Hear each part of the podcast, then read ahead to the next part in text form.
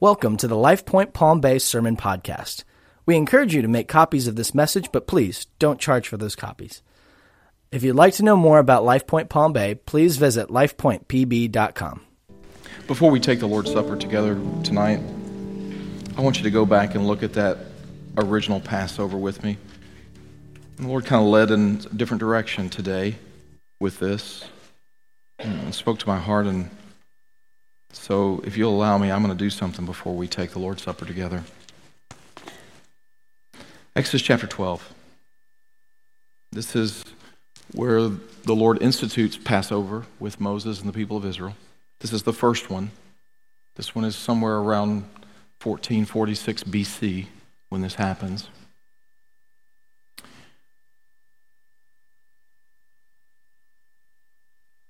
And the Lord said to Moses and to Aaron in the land of Egypt, I want you to understand something. That the place that the Passover lamb comes for you is in the place of bondage in the, in the world. That's where he comes. He doesn't say, you know, you got to get out of Egypt first. You got to you got to get it together and get it right, and then I'll come to you. No, the Passover lamb comes to us in Egypt. He comes to us when we're still in bondage. In verse 2, it says, This month shall be for you the beginning of months. I want you to notice this. He's saying the lamb's going to come, and he, he's going to be available to you. And if you'll receive him, it'll be a new beginning. It'll be different. It'll be, the Lord changed the calendar here for the Israelites.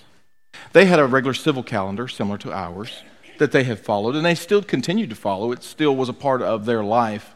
But from this point forward, the Lord established a new calendar, and it became the predominant calendar for them. It was only a seven month calendar, but it was a religious calendar. And it started with Passover, Feast of Unleavened Bread, and first fruits, all this. 50 days later, you would have Pentecost, Penta meaning 50.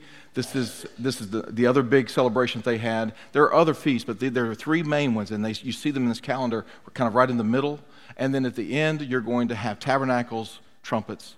All of that's going to another one of those threefold feasts at the end. And he said, I'm going to change your calendar. Do you know what Jesus did when he came into the Passover lamb in Exodus? When all of this happens, it changes the calendar for the Jewish people. What happens when Jesus comes into the world? He changed the calendar. Nobody else has ever changed the calendar. Mohammed didn't change the calendar. Buddha didn't change the calendar. Nobody has changed the calendar. Great generals, great military leaders, nobody has ever changed the calendar. Just Jesus. Today, when we date anything, we are remembering the Lord Jesus. AD, Anno Domini, in the year of our Lord. BC, before Christ. There, I'm telling you that Jesus Christ is the central figure of all human history. Everything in this life finds its meaning, its purpose, its balance in Him. Apart from Him, there is no meaning or purpose or balance. Everything finds it in Him. Now he goes on. He says, It shall be the first month of the year for you. Tell all the congregation of Israel that on the tenth day of this month, Every man shall take a lamb according to their father's house, a lamb for a household. Now, there is a lot in this. Let me read the next verse too. And if the household is too small for a lamb, then he and his nearest neighbor shall take according to the number of persons, according to what each can eat, you shall make your count for the lamb. All right, there's a lot in those two verses. First of all, he says, It's for everybody. Tell all the congregation of Israel. Tell everybody, this is for you. I'm going to tell you today, in case no one's ever told you, Jesus is for you. Everybody. Everybody. He's for you. You say, Troy, you don't know me. You don't know my story. You don't know where I've come from. You don't know what I've done. You don't know what I've not done and that I should have done. You don't know any of that. I know, you're right. I don't know any of that. All I know to tell you is what God Almighty told them this is for you. This is for you. The Passover lamb is for you. Jesus is for you. He's for me. I don't want to say this again because sometimes, see, I almost didn't do this tonight. And this is where the Holy Spirit really convicted me because I thought, you know, Lord, all the folks who come on Good Friday, they already know you. They know this message. Maybe. Or maybe there were just like some here who were, they were around it, but they didn't really know. And we're going to get to why that's so important. But it is for everyone. But then it says that the fathers or the, the heads of household were to go and to take a lamb for their household. They had to go take it. It was, it's interesting because it tells us later that what the lamb had to be, how it had to be pure, it had to be spotless. It, it told us the qualifications. It was the same qualification. The lamb had to be the same for everyone, and yet each one had to take it individually. Each father had to take it. And then it said for the household. I want to tell you something. Matter of fact, I want to ask you a question. How many of you today are here as a follower, a believer in Jesus Christ, but there is not one single individual in your family, not one, who is a believer, a follower, anyone who had influence in your life who's a follower of Jesus. Is there anybody here that can say that? You're a follower, but there's not a single person, all right? There's one. There's a couple, there's one there, there's a few over here. Any back here? Is there any, are you a believer and follower of Jesus Christ today, but there's nobody in your family who's a follower? Not a single individual person, all right? So I've got six, seven out of this room. You know what I believe the Lord's saying here? He's saying that your testimony, your word, your testimony of who Jesus is and what he's done in your life, it has influence, it has impact. And the place that has the greatest impact are those closest to you. It's, this is, some call it household salvation. I don't necessarily believe in household salvation because every person has to choose Jesus for themselves. But I do believe there's household influence that when that is the testimony and the pursuit of my, when Jesus is the pursuit of my life, it influences the people around me. It can't help but. He goes on and he describes to them what this lamb must look like. It must be without blemish, a male a year old. You may take it from the sheep or from the goats, and you may keep it until the 14th day. It had to be kept for four days. That's powerful. There's another picture. You'll see this when Jesus enters into Jerusalem and the four days that pass, and then he takes the Passover. He follows this feast, folks, I mean, to the letter. You should keep it until the 14th day of the month, and when the whole assembly of the congregation of Israel should kill the lamb at twilight, right at, right at dusk, right at dark. That's the reason Jesus, when he took the Last Supper with his disciples, when he took Passover meal with them, he did it at night. He did it after 6 p.m. Right at twilight, they began that. And then he's going to leave there and go into Gethsemane. And all that's going to happen to Jesus, and by 9 o'clock the next morning, he's going to be on the cross. Then they shall take some of the blood and put it on the two doorposts and the lintel of the house. This translation says they shall take some of it and put it. I like the, the, NASB, and I think the New King James say they applied it. They applied. Remember the old song that there to my heart was the blood applied. We don't have a good door in here. All right? All of our doors are double doors. There's no single door, so the illustration doesn't work as well.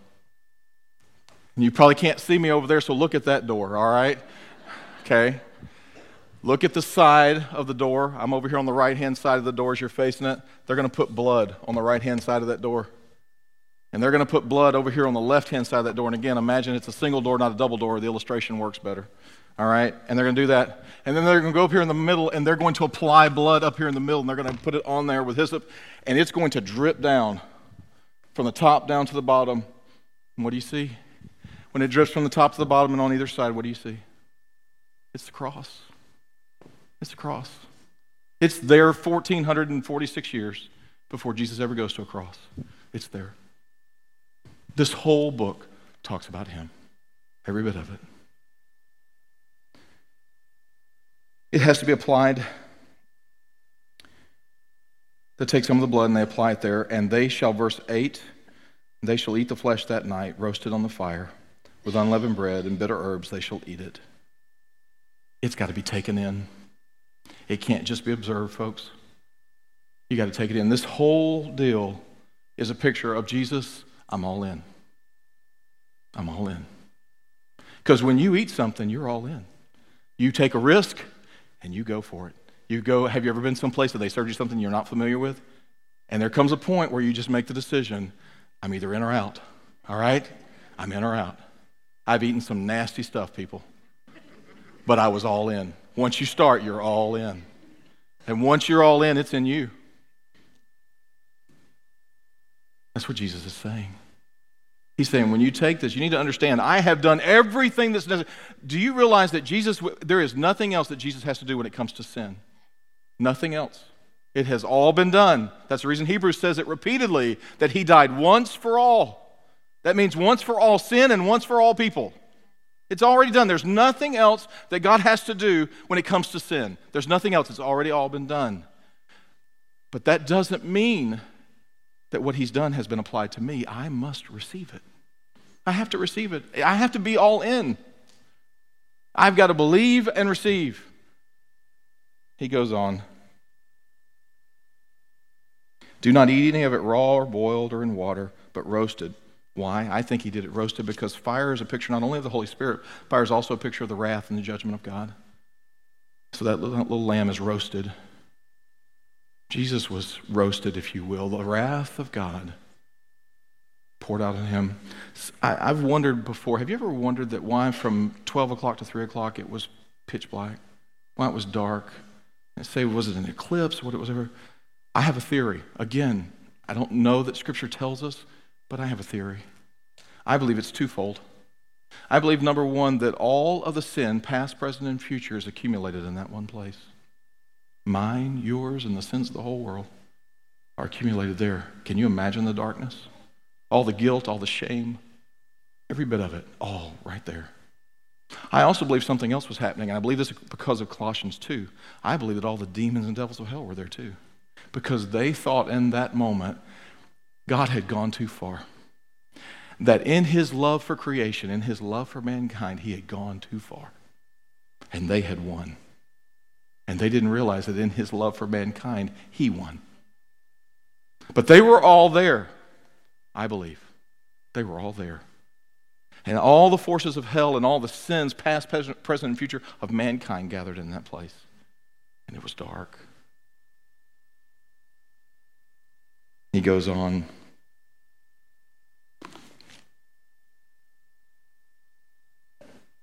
I got to find where I was. I lost my place. Verse 10 And you shall, thank you, and you shall let none of it remain until morning. Anything that remains until morning, you shall burn. There's enough for every person, but you can't share it. You say, What do you mean? I, I can share. Yeah, you can tell people about Jesus, but you can't eat it for them, and they can't eat off of your plate. Each person has to receive Jesus for themselves. If you're younger in here and you've grown up like my kids in a Christian home and in church and in Christian school or around Christian influence, you know the stories. We could have a Bible drill tonight and you'd all win. You know the stories. You know everything. You know the right answer. You know what you're supposed to do in a given situation, what you're not supposed to do. That's all fine and dandy. But I don't really care. I really don't. I care about one thing is Jesus real to you? Have you received him? Have you said, Jesus, you're my only hope, and I receive you as my Lord, as my Savior? I receive you as the payment for my sin. I receive you as the life that I don't have. You bring me from death to life. That's exactly what was happening with the Passover lamb. They were receiving the Passover lamb, and they were moving from death to life, from bondage to freedom.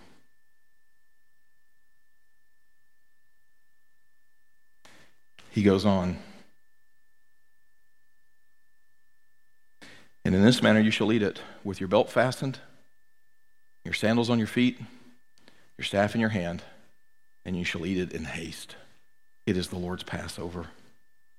I think that's a picture of the fact that it's right now, not tomorrow. What happens if one of these fathers decides, you know, I don't really want to go get a lamb and do all this? Um, we'll do it tomorrow. What happens? What happens to him? What happens to his family? The death angel comes over and no blood is applied. And they suffer the same fate as the Egyptians. Folks, there is no tomorrow. There's only today. There is no tomorrow. I remember years ago as a young man, I was reading the, the um, biography of D.L. Moody. It was written by his son. And there was a point in there where Moody was preaching, and he had a packed house. And he shared the gospel as he was so often. He shared the gospel with them, and he was re- preaching on that passage of scripture where it says, where Pilate asked the question of the crowd, What would you have me do with this man Jesus? And so Moody said to all those people who were there that day, hundreds, thousands of them that were there that day, he said, What will you do with this man called Jesus? He said, I want you to go home this week and I want you to think about it. I want you to wrestle. I want you to wrestle with that question. What are you going to do with this man they call the Christ? Jesus. What are you going to do with him?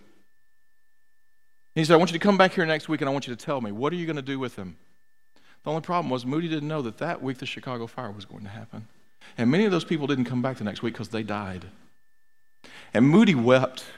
And he said, By God's grace, I will never, ever do that again. I will never, ever have a group of people and share the love of God with them and share with them the message of salvation and say, Now tell me next week what you're going to do with it.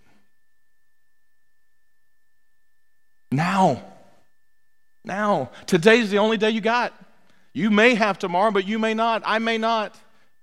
Today's the only thing we know for certain. This is what he's saying be ready, gird up, have your feet, because they're going to have to move, they're going to have to march. But he says, do it in haste, do it now, not tomorrow. And then he goes on For I will pass through the land of Egypt that night, and I will strike all the firstborn in the land of Egypt, both men and beasts. And on the gods of Egypt I will execute judgment. I am the Lord. The blood shall be a sign for you on the houses where you are. And when I see the blood, I will pass over you. No plague will befall you to destroy you when I strike the land of Egypt.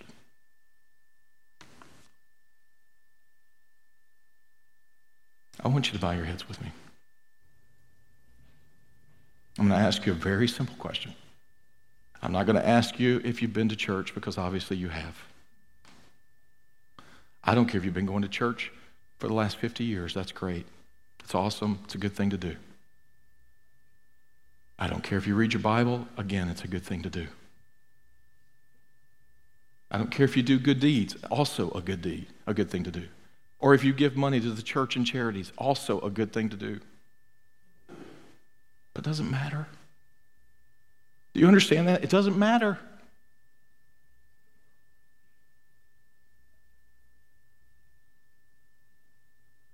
All that matters is that you believe and receive the Lamb of God who takes away the sins of the world. That's all that matters. Nothing else matters. And I don't care whether you've heard the message a hundred, hundred thousand times. I'm asking you tonight before the Lord to just ask Him, Jesus, am I yours? Have I really believed? Have I received? Have I taken it? Have I taken you? I'm willing, Lord, to be yours and you be mine. Wherever that leads, whatever that means, whatever it looks like, I'm yours, you're mine. I'm trusting in nothing else and no one else.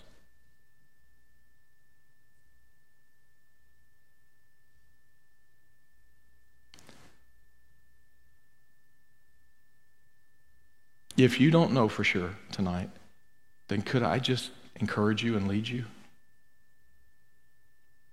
Just right where you are, you and the Lord. It's just you and Him. There's nobody else here. It's just you and Him. If His Spirit's calling you and drawing you, then you simply say, Jesus, I believe. I believe. I believe that I am sinful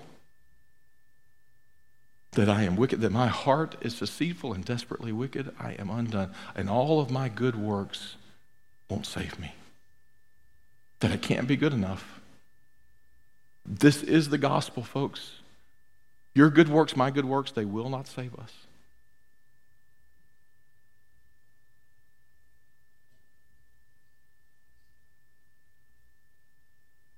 I had the privilege a couple years ago of a man who was in his 80s and he was dying.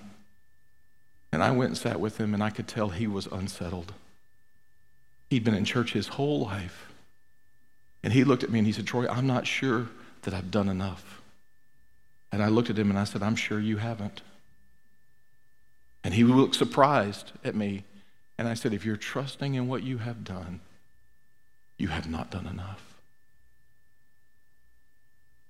You must trust in what Jesus has done and Him only. And I had the privilege of leading that man to the Lord. And a week later, he was with the Lord. So I'm asking you again tonight be sure. Be sure.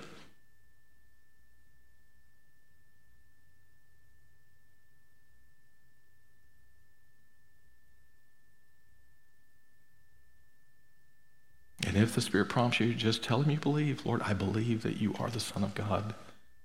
I believe that you are the way, the truth, and the life.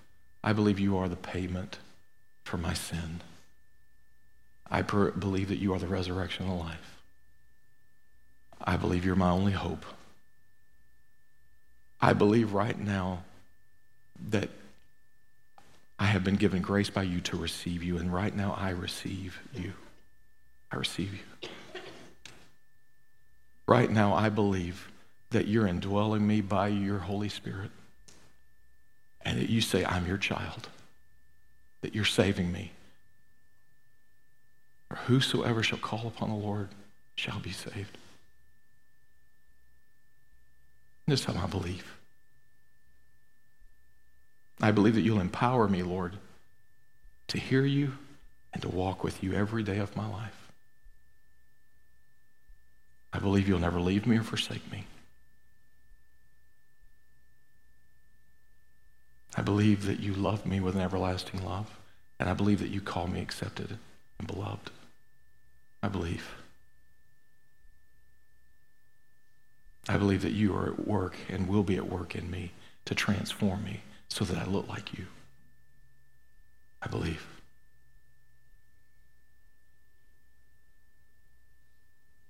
And by the way, even if you are a believer tonight, you're already, you know the Spirit of God indwells you, these statements are for you too. They're for us. I believe. I believe that He has indwelt me. I believe that He is changing me and that He will keep on changing and transforming me. I believe He will never leave me. I believe that I am accepted and beloved in Him. I believe that I am the apple of His eye, that I am His favorite, and so are you.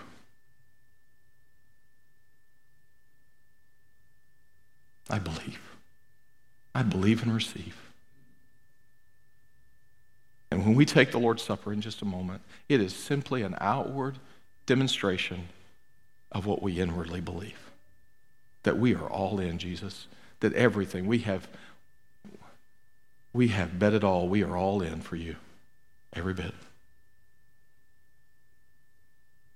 Nothing, no one else, just you, Jesus.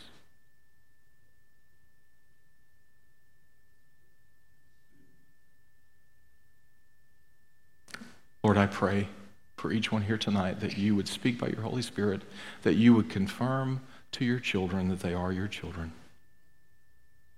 and that you would speak to those who are not sure or maybe even deceived, and you would call them. You would call them to you, that they would believe and receive. Lord, I thank you. That's what this is all about. That's why we do this. It's why you died and why you rose again. It is the foundation. It is the beginning. It's not the end. It is the beginning. And so, Lord, we thank you. We praise you for what you're doing. Now, we're going to, I'm going to close this prayer in just a minute, but before I do, if tonight you encountered the Lord for the first time. You recognize uh, maybe I thought I was saved or never, or maybe I never thought I never was, but tonight God did something in me. I believed and He changed me. He did something. Before you leave here, I want you to tell somebody. You say, well, this is a private, personal matter. Not really. It really isn't. It's private and personal in the sense it's between you and the Lord, but it's not meant for you to keep it to yourself. And on top of that, we get to rejoice with you and we walk this journey together and encourage one another.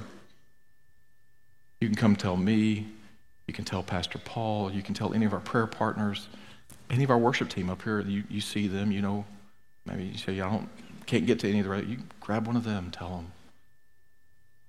grab, just grab somebody and say, hey, I believed tonight. I believed. Also, I want to encourage you another way. We're going to take the Lord's Supper in a minute. This is for believers. It is something that we do because we say we have believed. If you have believed, either tonight or before tonight, then I encourage you to take this. It's an indication as a reminder Jesus, I'm all in.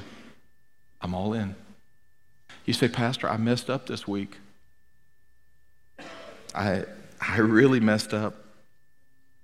I, I sinned. You just don't know.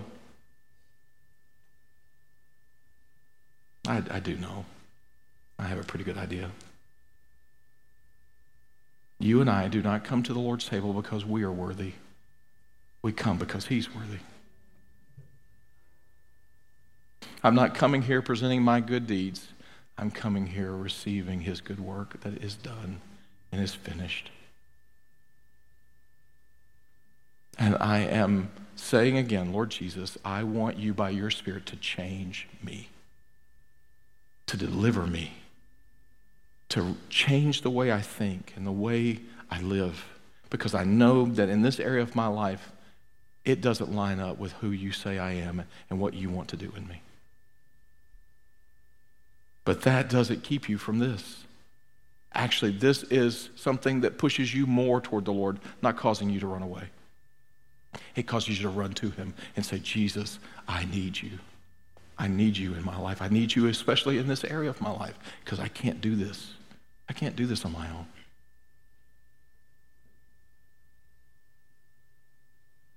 And Lord, I ask that you would do that in each one of us here tonight and beyond this room. Lord, we thank you and we praise you.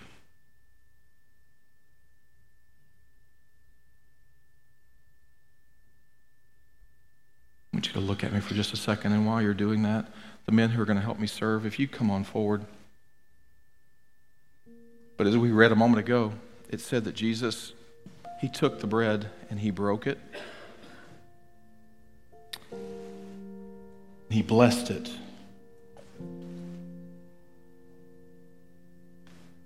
And it was a very simple blessing that he gave over it.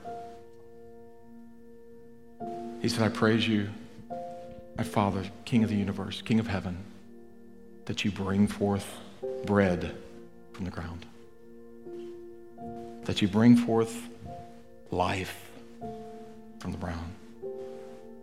Because without it, how do we live? That's what he did. And so, Lord Jesus, we thank you that you are the life, you are the bread of life that he raised up from the ground. That we have life in you and everything that we need. And so tonight, Lord, we receive this, remembering you, thanking you and praising you. And once again saying, Lord, here we are. We're yours. We're all in. Whatever that means, wherever it leads, whatever it costs. We're all in. And we pray this in your name, Jesus. Amen.